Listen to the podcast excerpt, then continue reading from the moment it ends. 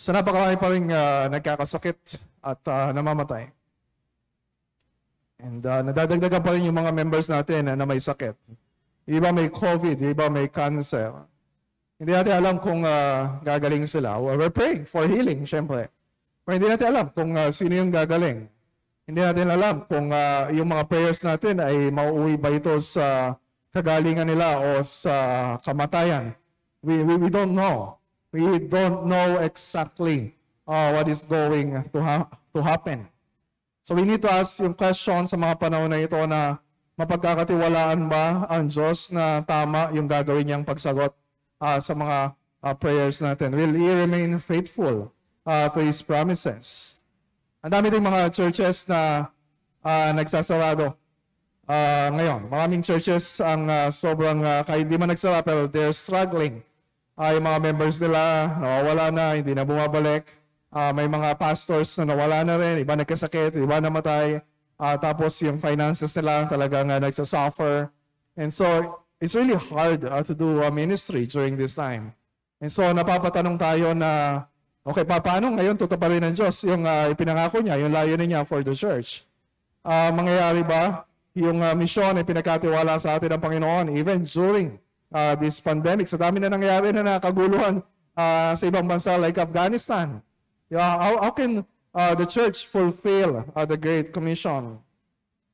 And on a more personal level, uh, marami sa atin, kahit na walang sakit, uh, we're still uh, struggling uh, during this time. Meron mga nawalan ng trabaho, nagkakaroon tayo ng problems sa uh, sa family, relasyon sa asawa, relasyon sa uh, sa anak, di ba? Yung iba naman ay uh, nandun yung kalungkutan, wala pa ring asawa, wala pa ring anak uh, hanggang ngayon. And we ask yung questions na mapagkakatiwalaan ba natin ang Diyos na siyang patuloy na gumagawa kung anong mabuti para sa atin kahit na parang hindi mabuti yung uh, nangyayari sa atin o kahit parang hindi niya uh, tinutugon yung mga prayers natin. Mapagkakatiwalaan ba ang Diyos? And yung more uh, precise uh, question for us o yung mas tamang itanong natin sa sarili natin ay magtitiwala ba tayo sa Diyos? Magpapatuloy ba tayo na magtiwala uh, sa mga pangako ng Panginoon.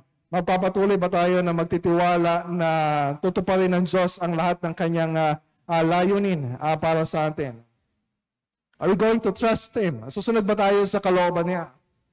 Kahit na medyo mahirap yung pinapagawa niya, kahit na ay hindi komportable sa atin yung pinapagawa niya, or madali sa atin to compromise at uh, hindi sumunod sa pinapagawa niya. Basta makuha lang kung ano yung gusto natin.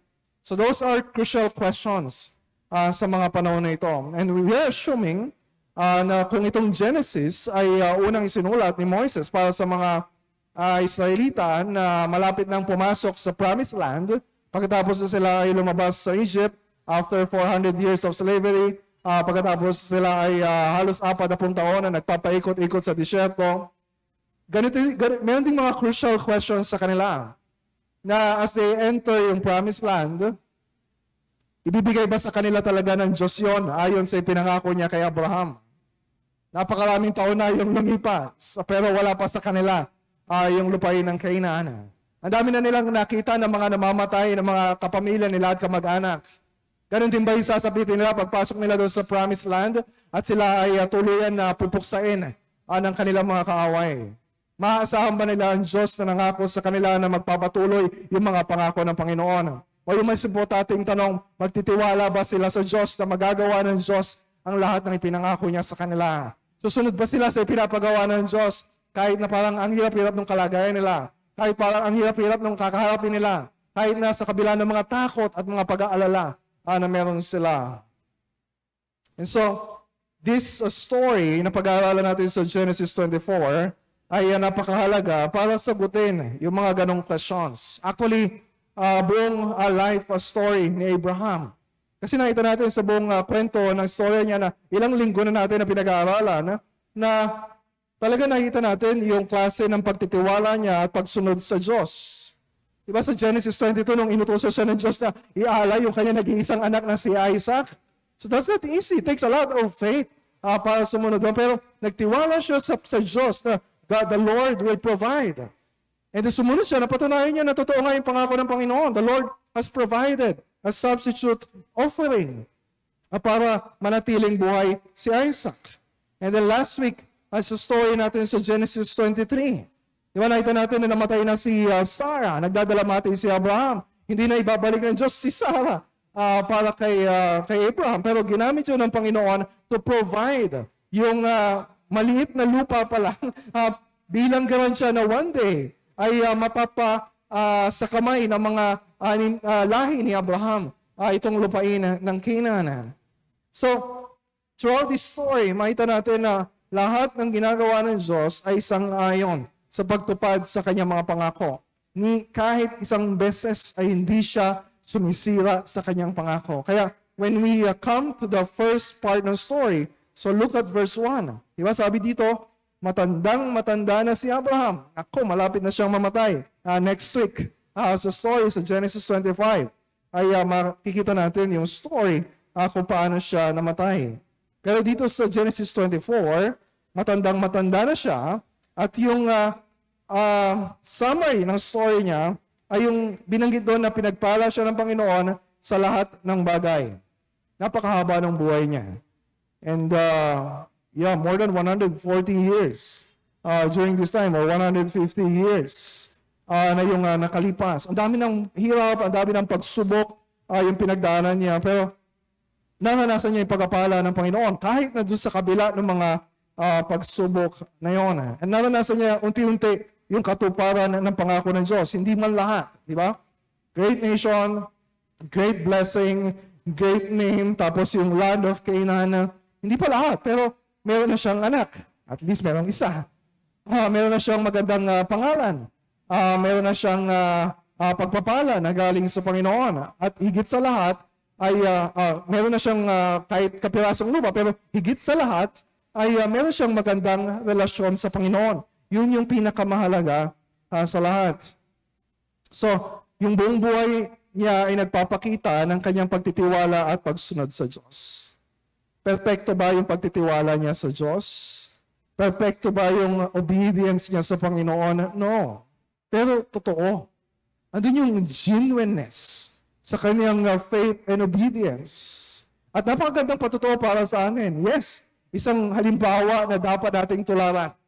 By faith. Yung obedience uh, ni Abraham. It's really an example for us to follow. Pero huwag natin isipin na madali yung uh, sitwasyon ni Abraham, kaya madali din sa kanya yung uh, sumampalataya at sumunod sa Panginoon. Uh, dito sa Genesis 24, parang uh, mer- meron, meron na naman uh, na pagsubok uh, na harapin si, uh, si Abraham. During this time, ilang taon na si Isaac? Probably 40. Wala pa siyang asawa. Sa panahon natin ngayon, lahat ba ng mga singles ay uh, required na mag-asawa? No. Uh, lahat ba ng singles ay uh, kalooban ng Panginoon na mag-asawa? No. Although we're praying uh, na mangyari yun. Pero merong mga hindi talaga nag-aasawa. Pero si Isaac, pwede ba na hindi siya magkaroon ng asawa? No. Hindi pwede. Bakit? Eh kasi, nakasalalay doon yung katuparan ng pangako ng Diyos. Paano sila magiging uh, great nation? Eh, wala na si Sarah. Wala namang ibang anak si uh, Abraham. Uh, siya lang. So paano siya magkakaroon ng anak? Kailangan magkaroon muna siya ng uh, asawa. So yun yung problem uh, sa first part ng story. At makita natin sa Genesis 24, sa haba-haba ng kwento na ito, ay nasolve yung problem na yon. Uh, yung alipin ni Abraham, pinapunta niya doon sa uh, lupain na pinanggalingan niya sa mga kamag-anak niya para hanapin yung asawa na nice ng Panginoon para kay Isaac. Nakita naman niya yung uh, babae na yon, si Rebecca, at sumama. Uh, si Rebecca papunta kina Abraham kay Isaac. So si Rebecca, si Isaac, uh, nakita sila sa bandang dulo, uh, naging mag-asawa sila, problem solved. That's the summary of the story. Pero before we walk through this story in greater detail, So mahalagang aware tayo doon sa tendency natin na kapag pinag-aaralan natin yung mga ganitong story, ganitong stories, uh, hindi ko alam, maybe, anong kabataan natin, nung tayo ay yung mga kasama namin mga singles, uh, parang nakabinig na ako ng ganitong uh, uh, story dati na ginamit sa tungkol sa love life, tungkol sa love courtship and marriage. Hindi ko alam kung paano ginawa uh, nung uh, uh, tagapagturo kasi this is arranged marriage. Uh, wala namang pagliligawan na nangyari dito. So, wag, wag natin basta isipin na uh, ang tinuturo nito ay paano ba mag-aasawa, uh, sino ba yung dapat piliin na mapapangasawa. Meron ba tayong matututunan about that? Definitely, meron. Uh, o kaya, ah, dapat nating tularan si Abraham. Di ba? Yung pagsunod niya uh, doon sa layunin ng Panginoon, talagang walang compromised. Uh, pwede namang kahit sinong babae na lang doon sa Canaan. Uh, pero hindi ko compromise ni Abraham yung pangako ng Panginoon. O kaya yung uh, loyalty and devotion uh, nung uh, servant ni Abraham na talagang sumunod siya uh, sa pinapagawa ng kanyang uh, amo uh, na walang uh, hesitation. O kaya doon sa prayer niya, when, when we ask uh, prayer, uh, when we ask for guidance at ano yung i-expect natin uh, na pagsagot ng Panginoon. So, merong tayong matututunan about that, about prayer, about obedience, about faith, about marriage, about uh, love life. Pero, that's not the main point of the story.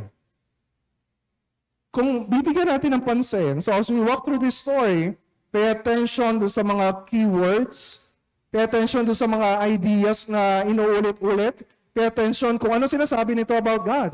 Kasi merong uh, evident na God-centered focus yung story. Merong evident na theological purpose yung story. At namimiss natin yon kasi yung lens na ginagamit natin when reading the Bible ay self-centered pa rin. Moralistic pa rin. Nakakala natin it's uh, uh, all about us when in reality, it's really all about God. So, tingnan natin. Ano ulit yung layunin ng Diyos para kay Abraham? Hindi lang magkaroon siya ng isang anak kundi maging isang malaking bansa. Hindi mangyayari yun kung hindi siya mag-aasawa, hindi siya magkakanak. So, bago magkanak, dapat unahin yung uh, pag-aasawa. So, uh, ito yung misyon ay binigay ni Abraham sa kanyang most uh, trusted servant. Uh, sabi dun sa verse 2. Probably, itong servant na ito yung nagmamanage sa buong household niya, probably ito si Eliezer, na binanggit niya sa chapter uh, 15. So, yung mission niya, ihanap mo na mapapangasawa ang aking anak. Medyo mahirap na mission yan. And so, merong oath-taking. Uh, tayo kapag ka nag-oath-taking, ano ginagawa natin? So, uh, tinataas usually yung kamay. O kaya yung iba ay pinapatong sa Biblia. Pero dito, when you look at verse 2, uh, ah, sinabi ni Abraham na yung uh, kamay ng uh, servant niya ay ilagay doon sa pagitan ng hita ni Abraham. So medyo malapit yon sa masailang bahagi uh, ng uh, katawan ni Abraham. Pero probably to indicate na yung nakasalalay dito sa misyon ng servant na yun, kaya kailangan siyang manumpa doon, ay may kinalaman sa pagpapatuloy ng lahi ni uh, uh, Abraham at ni Isaac. So yung family line nila ay yung nakasalalay. So sabi niya, verse 3 and verse 4, Sumampa ka sa akin sa pangalan ni Yahweh, ang Diyos ng langit at ng lupa, na hindi ka rito sa kanaan pipili na mapapangasawa ng aking anak na si Isaac Pumunta ka sa bayan kong tinubuan at pumili ka sa aking mga kamag-anak doon ng mapapangasawa niya. So, bakit kailangan bang pumunta sa malayong lugar? Uh, para makahanap na mapapangasawa si Isaac. Eh, malamang may mga babae naman uh, dun sa malapit sa kanila na mga taga-Canaan. Pero kung gagawin ni Abraham yon, kung si uh, Isaac ay mag-aasawa ng taga-Canaan, mako-compromise yung uh, plano ng Panginoon. Bakit?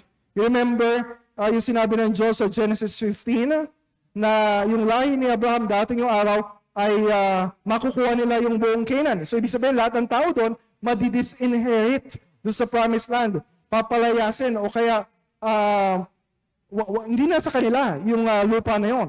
And so kung mag-aasawa si uh, uh, si uh, Isaac ng taga roon, so that's a, a big uh, problem. So ayaw yon na ikompromiso uh, ni Abraham.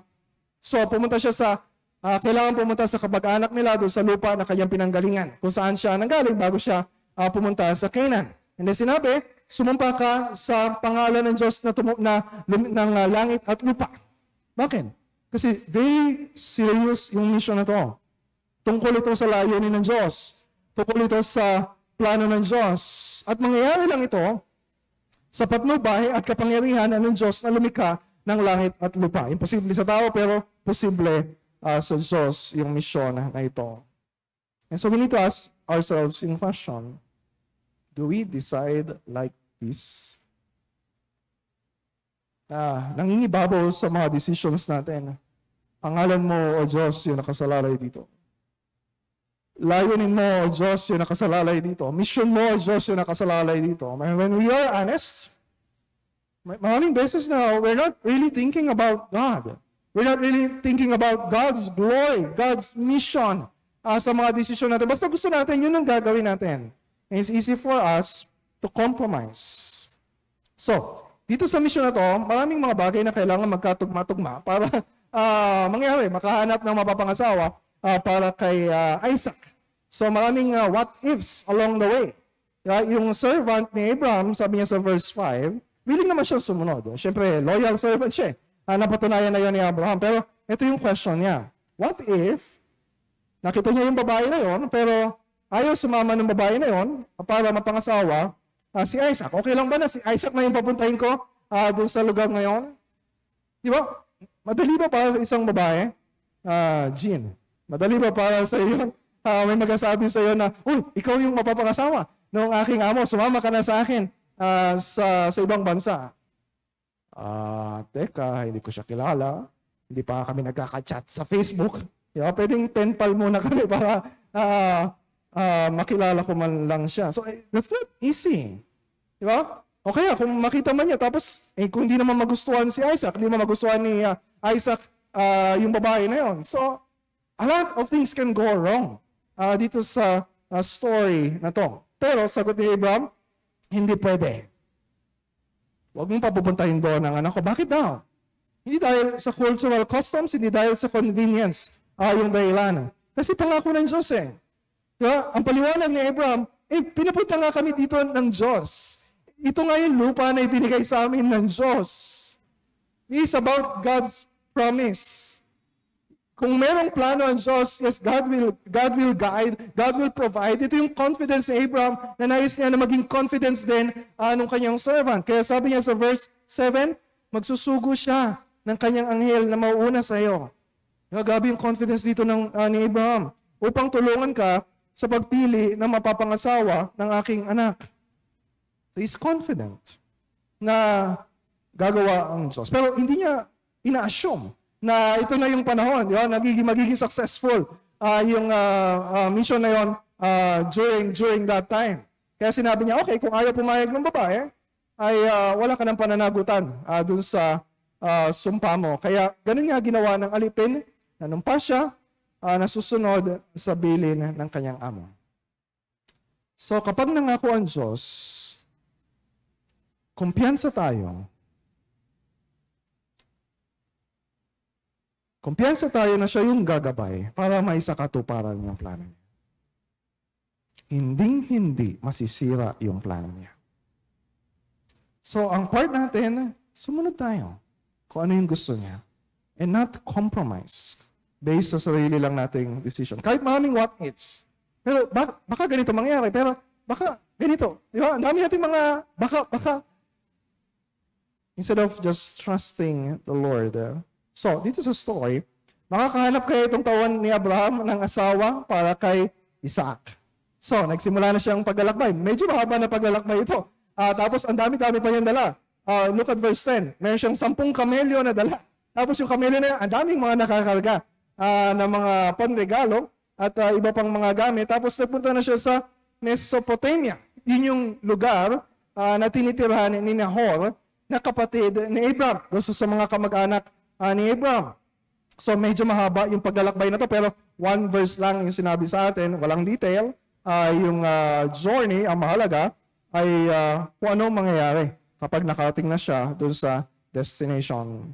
So timing naman, pagdating niya doon, maggagabi, at doon sa malapit na, doon sa lugar na yon ay ah, kapag gabi, yung mga babae ay ah, pumupunta doon sa well ah, para doon mag-igib ng ah, tubig.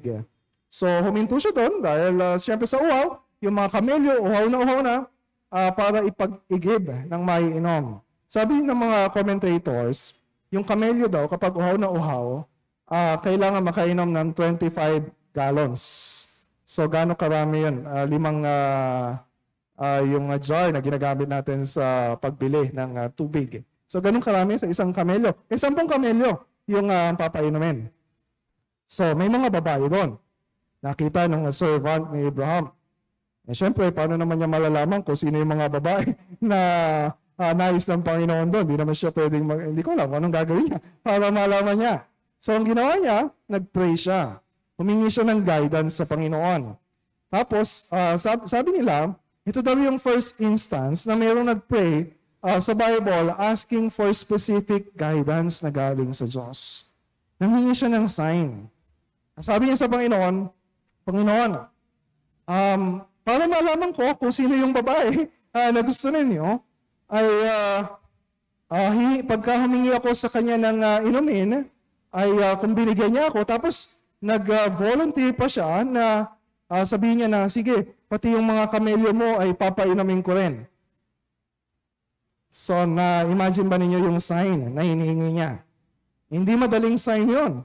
Kasi para sa isang babae na mapainom yung uh, sampung kamelyo ng tubig, di ba, kailangan uh, yung braso mo ay uh, kasing laki nung kay, uh, hindi naman kay Hidilyn Diaz. Uh, pero syempre, masipag, di ba, malakas, tapos mabait para magpresinta uh, na gagawin niya yun. So, parang uh, medyo mataas yung uh, standard nito. Pero it's more about uh, character uh, ng isang babae. So okay lang bang humingi ng sign sa Panginoon?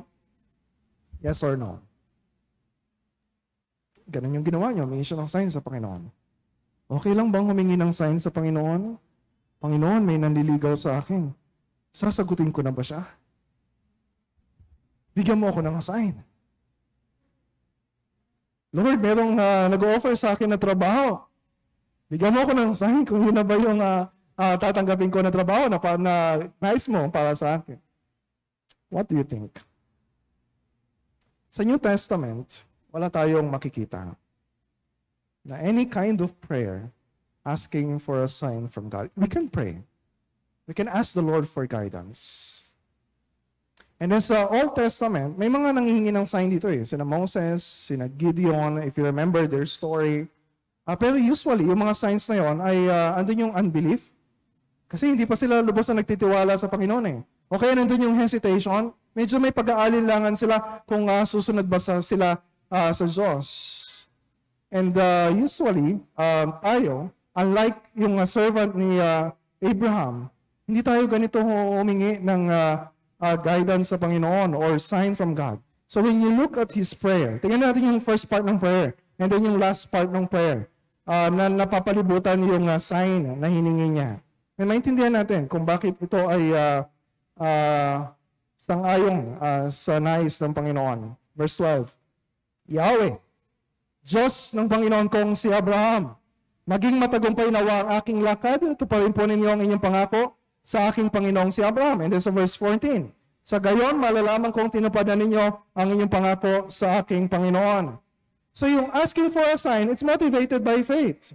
Yung asking for a sign ay uh, on the way to obedience. Kasi yun yung nais nyo, gusto nyo sumunod sa kalooban ng Panginoon. Ah, yung, yung, uh, yung panghingi ng sign ay may kinalaman sa misyon na galing sa Panginoon. Yung uh, promise uh, na nanggagaling sa Panginoon. And usually, hindi ganito yung uh, mga signs na hinihingi natin. Merong unbelief, merong hesitation to obey, walang kinalaman uh, sa misyon ng Panginoon. It's just about uh, what we really want sa buhay natin. Uh. So, Instead of asking for a sign, we can ask for guidance. And the Lord will answer our prayers. Kung magtitiwala, kung nagtitiwala tayo sa Panginoon, if we are ready to obey, uh, and if we are talaga doon yung uh, decision natin uh, to uh, do uh, the will of God. Uh. So sumasagot ba ang Diyos sa prayer? Sumagot ba ang Diyos sa prayer uh, nitong uh, servant ni Abraham? Hindi pa nga siya tapos mag-pray. Look at verse 15. Hindi pa siya tapos.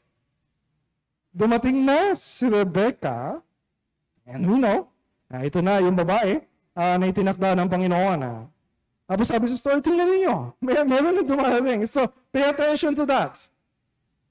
na the Lord is not just responding in answer to our prayers even before we are praying, meron ng ginagawa ang Diyos. Eh, even sa mga times that we are not praying, meron ginagawa ang Diyos. God is sovereign. God is in control ah, sa mga nangyayari na ito. So, sino si Rebecca? Anak ni Betuel, na anak naman ni Nahor, na si Nahor ay kapatid ni Abraham, na nakita na natin yung ah, family ah, line na yan sa Gen- end ng Genesis 22. At makita natin yung dahilan bakit nakasulat yon ah, sa end of Genesis 22. So itong si Rebecca ay apo ni Abraham sa kanyang kapatid. ah, Or pamangkin. Oh, ah, apo sa kanyang pamangkin. So grand niece. So siya na kaya yon. Hindi alam nung ah, servant. So pwede, sabi sa verse 16, dalaga, siyempre walang asawa, hindi pwedeng may asawa na. Dalaga, napakaganda, oh, bonus yun. Wala namang sinabing sign na kailangan maganda. Di ba? So, ang ginawa niya, okay, nakiinom siya. Pwede bang ah, makinom? Pumayag naman si Rebecca. Tapos may sinabi si Rebecca, sabi sa verse 19, Paiinumin ko na rin po ang inyong mga kamelyo hanggang gusto nila. I just try to imagine ko kayo yung servant. Ayun na. Ayun na yung sign. Ito na. Ah, sumagot agad. Ang bilis sumagot ah, sa prayer ah, ang Panginoon. And then, pinagmamasdan niya yung babae. Siyempre, nakakailang pabalik-balik yon sa salok ng tubig, papainumin yung kamelo, sa salok ng tubig, papainumin yung kamelo. Tapos siya tahimik. Talagang tinitingnan niya. Ito na kaya yung babae na nais ng Panginoon. So mahirap naman basta-basta siya mag-assume kung hindi naman siya sigurado. So ang ginawa niya, ibinigay niya kay Rebecca yung dala niyang mamahaling singsing at dalawang bracelets na ginto. Ba, may regalo siya ah, para kay Rebecca na galing ah, kina Abraham at Isaac. So tapos tinanong niya kung kaninong anak siya at pwede ba siyang makituloy sa bahay nila ah, dahil gabi na. So nagpakilala si Rebecca. Napag, napag-alaman ng servant ni Abraham na yun nga ay ah, isa sa mga kamag-anak ah, ni Abraham. At pumayag siya na makituloy sa kanila. So, nung narinig niya yun, eto na. Ito na yung babae na itinakda ng Panginoon. So, sumamba siya sa Panginoon kasi nakita niya, sumasagot ang Diyos ah, sa mga panalangin niya. At tapat siya sa kanyang pangako, verse 27. I will read verse 27 sa English. Ito yung prayer niya. Blessed be the Lord, the God of my master Abraham, who has not forsaken his steadfast love and his faithfulness toward my master. As for me, the Lord has led me in the way to the house of my master's kinsman. So pay attention to the words, yung key words sa prayers niya. God's steadfast love. Sa Hebrew, Hesed. Or God's covenant love, covenant kindness. O yung God's faithfulness. Sa Hebrew, Emet. God's leading or guidance. Hindi ito yung first time na ma-encounter natin to. Mamaya uulitin niya to. At ito yung theological emphasis sa story. Na meron tayong Diyos. Yung Diyos ni Abraham ay hindi ng Diyos natin because of God's covenant uh, with us sa pamagitan ni Kristo. At yung Diyos na yon, He is our covenant-keeping God. Nagmamahal siya sa atin at patuloy siya na nagmamahal sa atin. Tapat siya sa kanyang mga pangako at nananatili siya tapat sa kanyang mga pangako kahit anong nangyayari sa buhay natin.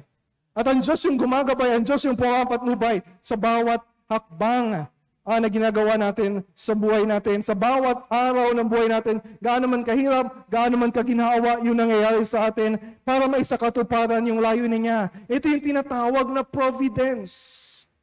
O yung pagkalinga ng Diyos, paggabay ng Diyos, pagsubaybay ng Diyos, na hindi tayo hinahayaan ng Diyos na, okay, bahala na kayo, kayo magdesisyon. Gumagawa ang Diyos.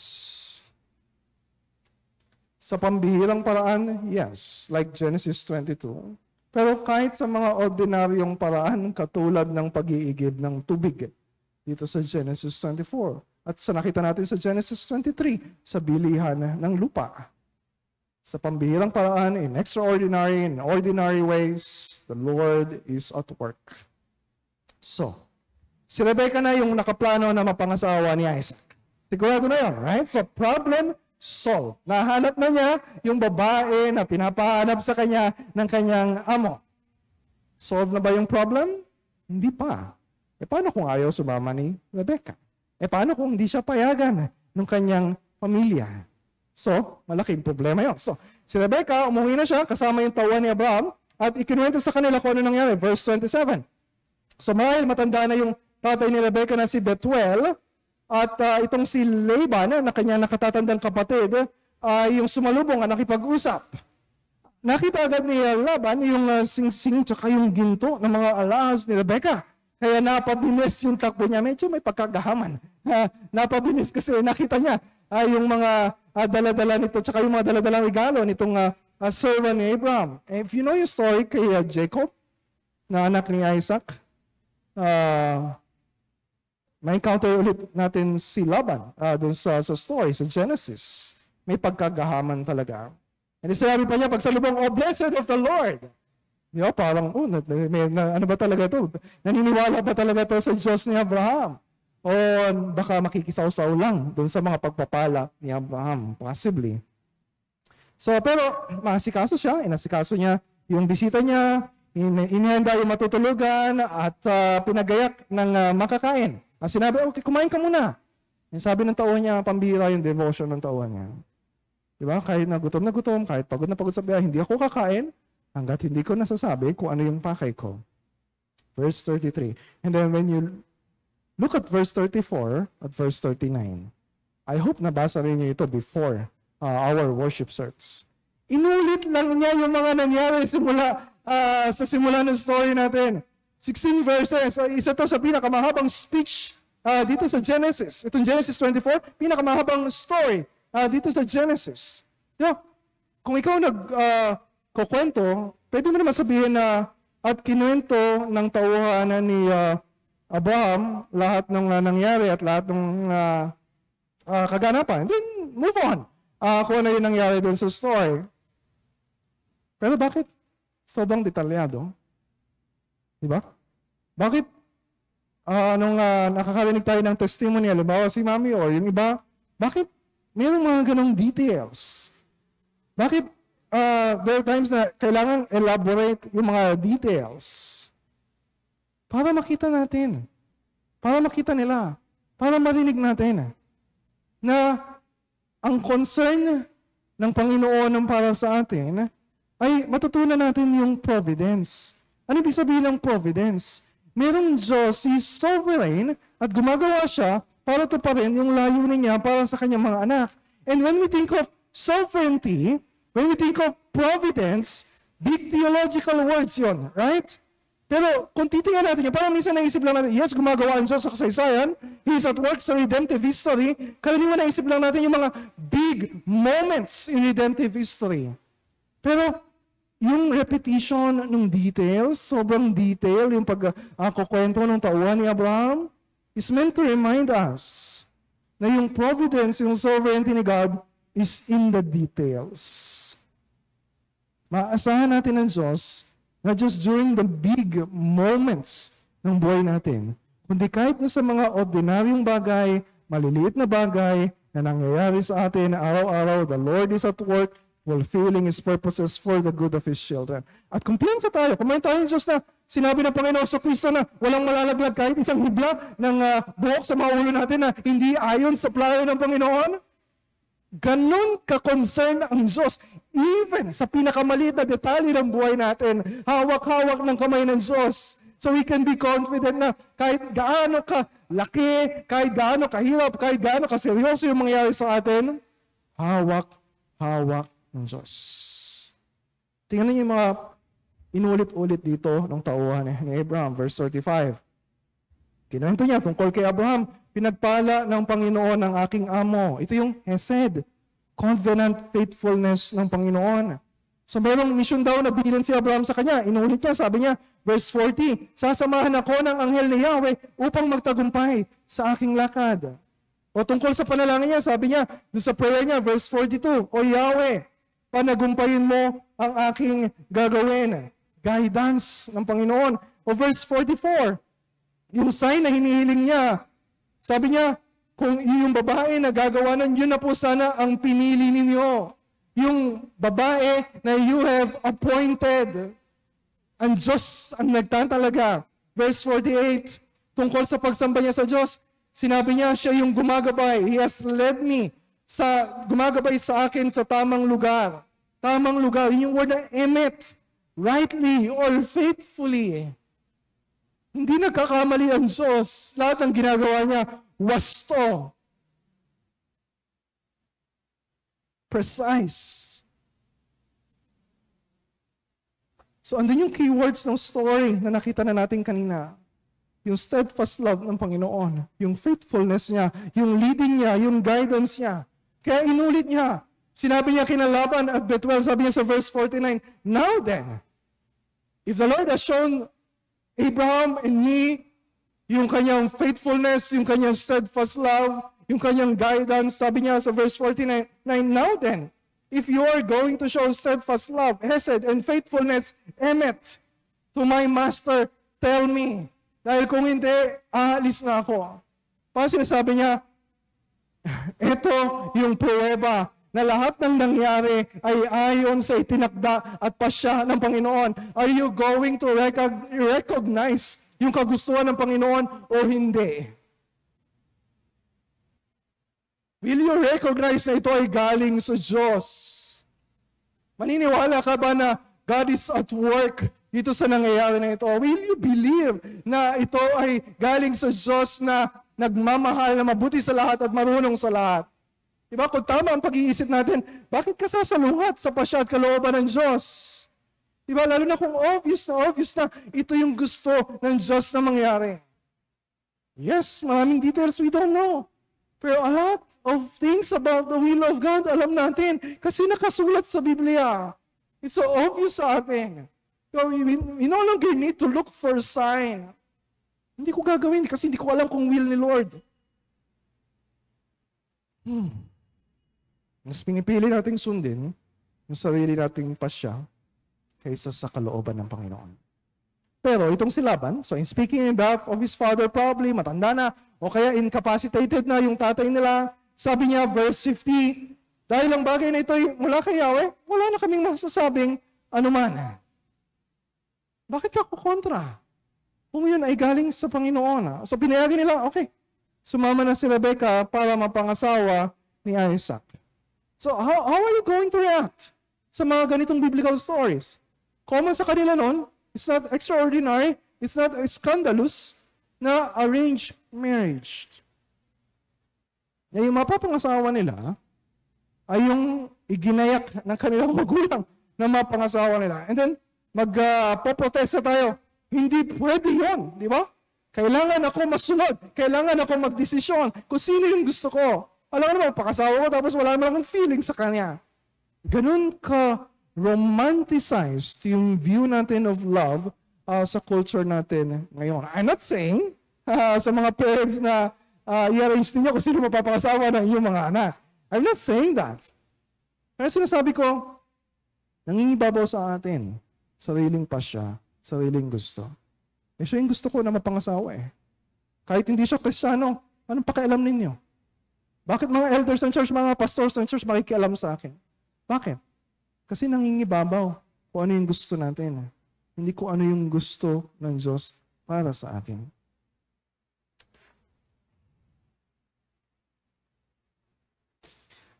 So, nung pumayag si Laban, narinig yun ng tauhan ni Abraham, sumamba na naman siya sa Diyos. Di ba? Grabe yung faith itong uh, servant ni Abraham. Obvious obvious na dala-dala niya yung uh, faith uh, ni Abraham. Tapos, okay, binigay niya na yung mga regalo. Daming regalo para kay Rebecca, daming regalo para sa kanyang pamilya, and this is part of the custom uh, during that time. Tapos, uh, nag, uh, lumipas na yung gabi, kinabukasan, uh, alis na sila kasama si uh, Rebecca. Ayan na. Kaso, itong sinalaban yung pamilya ni Rebecca, syempre, parang ang bilis-bilis naman ang pangyayari. Nakakaisang araw pa lang, tapos aalis na si Rebecca sa kanila. So medyo nagbago isip nila. Sabi nila sa servant ni Abraham, uh, teka lang, pwede bang uh, ah, 10 days pa para makasama pa namin si Rebecca? So, anong sagot ni uh, ng servant ni Abraham? Verse 56. Sapagkat pinagtagumpay ako ni Yahweh sa aking lakad, Paintulutan po ninyo akong magbalik sa aking Panginoon. Ngayon na. Wala nang delay. So, itong pamilya ni Rebecca sinabi na, okay. So, tingnan natin, hayaan na lang natin na si Rebecca yung mag-decide. Di ba parang, kanina pa natin narinig si Rebecca, Parang wala man lang siya say sa story. Teka, buhay ko to. Bakit niyo ako tinatanong kung gusto ko na sumama sa kanya? Pero wala tayong narinig na ganong reklamo. So tinanong nila si Rebecca, is it easy for Rebecca to decide? Madali ba para sa isang babae na magdesisyon ganun-ganun lang? No. Diba? It's risky. Eh paano kung di mo naman magustuhan yung lalaki na yun? Diba? It's fearful. Hindi mo alam kung ano mangyayari. Diba? Um, stranger yung lumapit sa'yo, tapos di mo naman kakilala. Wala ka namang proof pa na yun ay uh, pinadala talaga ng kamag-anak nilang si uh, Abraham. And it's a step of faith for Rebecca. Na narinig niya yung paggabay ng Panginoon, na narinig niya yung kalooban ng Panginoon, and she's willing to submit herself in faith to the will of God. And we're praying, Lord, sana po lahat ng lalaki, lahat ng babae sa church namin will have this kind of faith. Kahit na maraming unknowns, kahit maraming uncertainties, basta alam namin itong galing sa'yo, we will obey your will. So pumayag siya. Tapos nag-iwan sila ng uh, uh, ganitong blessing para sa kanya. Verse 16. Ikaw nawa, o Rebecca, so binlas nila bago umalis, ay maging ina ng marami at sa lungsod ng kaaway, ang iyong lahi ang magwagi. If you listen to that blessing, in line yan sa promises ni God kay Abraham sa Genesis 17 at sa Genesis 22. So yun. Pagkatapos nun, nagsimula na sila ng biyahe pabalik. Problem solved? Okay na? Yes. No. Not yet. Eh paano kung Dumating si Rebecca. Magkita sila ni Isaac. Tapos, makita niya si Rebecca, ah, buti na lang maganda. So, malaki yung, uh, malaki yung chance. Pero, sabi niya, hindi ko feel eh. Ayoko yan. You? Wala, wala ako nararamdaman sa kanya. Walang love at first sight. Wala pang tumitibok sa puso ko. Paano kung ganun nangyari? A lot of things can really go wrong sa story, sa simula't simula pa. Pero ilang verses na yung nagdadaan, walang, ano, everything is going right. Kasi lahat ito ay nakaplano sa, sa Panginoon. A lot of things can go wrong kung walang Diyos na kumikilos at gumagabay sa bawat araw ng buhay natin.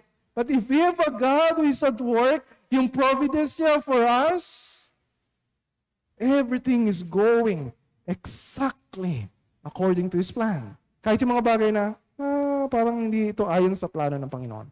Exactly according to His plan. So, malapit na si uh, Rebecca. Nakita niya si Isaac. Tinanong niya sa, sa, sa servant, sino yung lalaki na nakita niya? Tapos sinabi ng servant, yan po ang aking amo.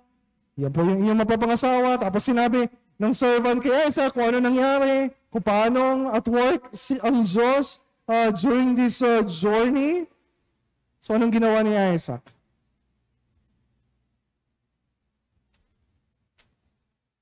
Napangasawa niya si Rebecca. And sabi sa verse 67, ginamit yun na paraan ng Diyos. It's not just about marriage. Ginamit yun ng Diyos na paraan to comfort him sa pagkawala ng kanyang nanay. Matinding kalungkutan ang naranasan ni Isaac sa pagkawala ng kanyang nanay. And God uses marriage to give comfort para kay Isaac. It's not just that. This story is a lot more than that.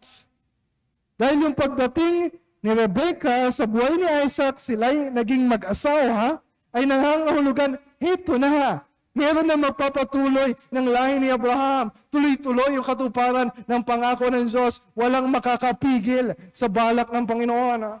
Dahil ba kay Abraham? Dahil sa faithfulness and obedience niya na hindi nagko-compromise? Dahil ba dun sa servant, sa kanyang uh, loyalty and devotion at sa kanyang prayer? Dahil ba kay Rebecca? Dahil uh, maganda yung desisyon niya dahil ba kay kilalaban at sa kanyang pamilya na pinayagan siya o dahil ba kay Isaac? No. When you look at the next chapter, chapter 25, verse 21, si Rebecca ay baog. Ah, another problem. But that's not a problem. kung kasama kayo dito sa journey natin, sa buhay ni Abraham, kung si Sarah nagkaanak, sa old age, how much more si Rebecca? Kung alam natin na merong Diyos na nagbibigay ng buhay para yung imposible na mga anak ay magkakaanak. Kung alam natin na meron Diyos na kahit gaano kalaking problema, ay kaya niyang bigyan ng solusyon. Kung alam natin na meron Diyos na kahit na napakalaki ng pangangailangan ay kaya niyang tugunan. Dahil kung alam natin na meron Diyos na kahit na napakalaking hadlang ay kaya niyang lagpasan. Dahil alam natin na meron Diyos na kahit na yung mga bagay na imposible ay kaya niyang gawing posible. And we believe in that God.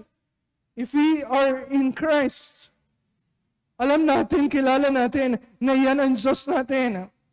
Kaya sa pagsubaybay natin ng story na to, sa bawat yugto ng buhay ni Abraham, ng buhay ni Isaac, meron Diyos na gumagabay, meron Diyos na pumapatnubay para maisakatuparan yung kanyang layunin. So yung lahi ni Abraham na nakakabasa ng story na to, yung unang nakabasa ng story na to, ano man yung nararanasan nila, ano man yung kahirapan na na-experience nila in the past, ano man yung hirap na haharapin nila sa pagpasok sa promised land, they can, they can be confident na meron Diyos na mapagkakatiwalaan sa pangako niya. At kung may sinabi siya, dapat lang na sumunod sila at hindi kompromiso yung kanilang pananampalataya sa Panginoon. So yun ang ibig sabihin na meron Diyos na we are trusting in His divine providence. Na nagtitiwala tayo ng mga na kay Kristo na God causes all things. Little things, big things, bad things, good things, all things to work together for good to those who love God and to those who are called according to His purpose. Yun ang ibig sabihin ng divine providence. Bawat yugto ng kasaysayan, gumagawa ang Diyos para magpatuloy ang lahi ni Abraham, ang bansang Israel. Walang makakapigil sa plano ng Diyos. Yun yung lahi na pinanggalingan ng tagapagligtas sa atin. Hindi yung tagutom sa panahon ni Jose ang makakapigil sa Diyos ginamit ng Diyos si Jose to preserve yung lahi ni Jacob, yung Israel. Hindi yung panahon ng tagutom sa panahon ni Ruth at ni Boaz. Ang makakapigil sa plano ng Diyos, ginamit yun ng Diyos para magtagpo si Boaz, si Boaz at si Ruth. Naninuno ni King David. Hindi yung balak nung uh, kaaway ng mga Hudyo during the time of Esther. Ang tuluyang magwawasak sa plano ng Diyos. Ginamit ng Diyos si Esther to preserve, to protect yung remnant of Jewish people during that time na pwede silang ubusin. We, we can be confident, di ba? Na kahit anong nangyayari sa kasaysayan, kahit anong nangyayari kagulo sa buong mundo, kahit anong mangyayari sa Afghanistan, the Lord is at work. Dahil lahat ng ito ng bahagi ng kasaysayan ay ginamit ng Diyos para eventually dumating yung tagapagligtas na ipinanganak ng Birheng Maria. Imposibleng mga anak ang isang birhen na walang asawa. Pero walang imposible sa Diyos. Ipinanganak ang ating tagapagligtas. Itinupad ng Diyos yung kanyang plano para sa atin na tayo ay maligtas sa ating mga kasalanan at maibalik palapit sa Kanya. Walang nakahadlang sa Panginoon hanggang sa kamatayan sa krus ginamit ng Diyos to save us and to fulfill His purposes for us. So yung question sa atin, are you in Christ? Isa ka ba sa mga lahi ni Abraham by faith?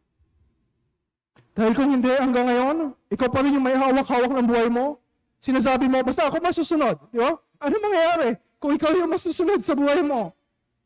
You cannot be sure na all things work together for good. Actually, yung daanan nilalakaran mo na walang Diyos, walang pagkilala sa Diyos, yan ay mauuwi sa pinakamasaklap na kapahamakan na mararanasan ng isang tao.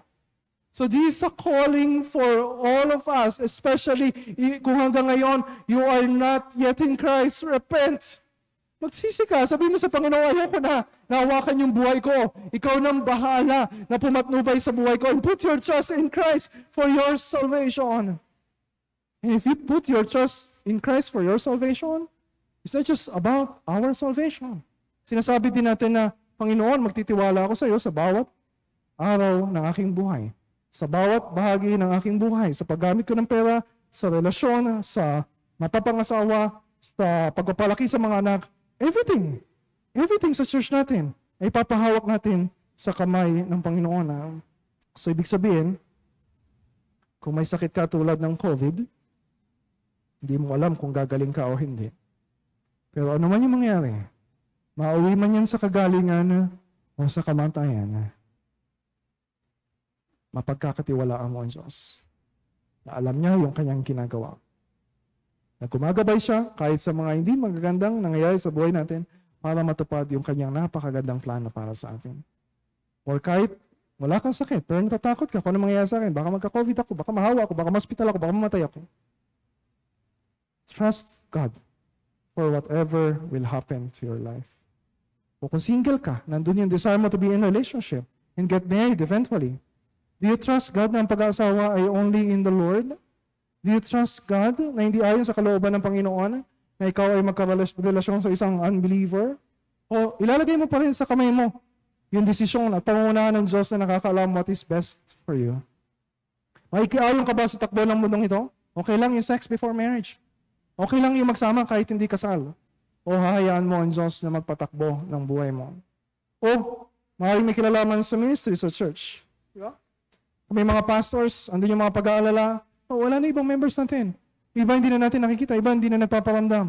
Na, natigil yung ibang mga, ma- maraming mga programs, ministries natin sa church.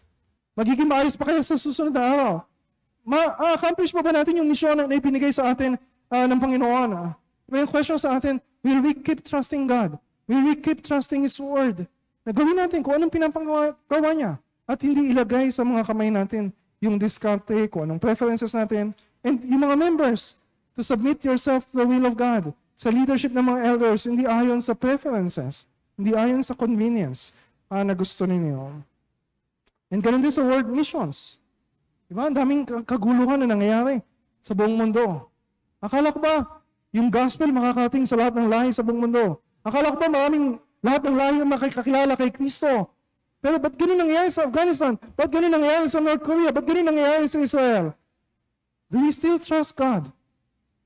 Do we still trust God? Do we still trust Jesus na nagsabi na I will build my church, yung church niya sa buong mundo, and the gates of hell shall not prevail against it. Matutupad in Great Commission and the Lord will return. Do we trust that? So, anumang pagkakapit natin sa buhay natin, yeah, gusto natin tayong maging in control. Ang nais ng Panginoon, bitawan natin, ipaubaya natin sa Panginoon, at hayaan natin na siya yung gumawa. Hindi ibig sabihin wala tayong gagawin. Kundi nagtitiwala tayo sa gagawin niya. Susunod tayo dun sa kalooban niya. Hindi natin kukontrahin kung ano yung pasya niya. Magpapasakop tayo dun sa kalooban niya. Kasi alam natin, wala pang sino man ang nagtatagumpay at napapabuti na kumukontra sa kalooban at pasya ng Panginoon. Pero, mapalad ang sino man, mapalad tayo kung pagkakatiwala natin sa Diyos ang lahat ng bahagi ng buhay natin. At yun ang pinaka mabuti sa lahat. Let's pray.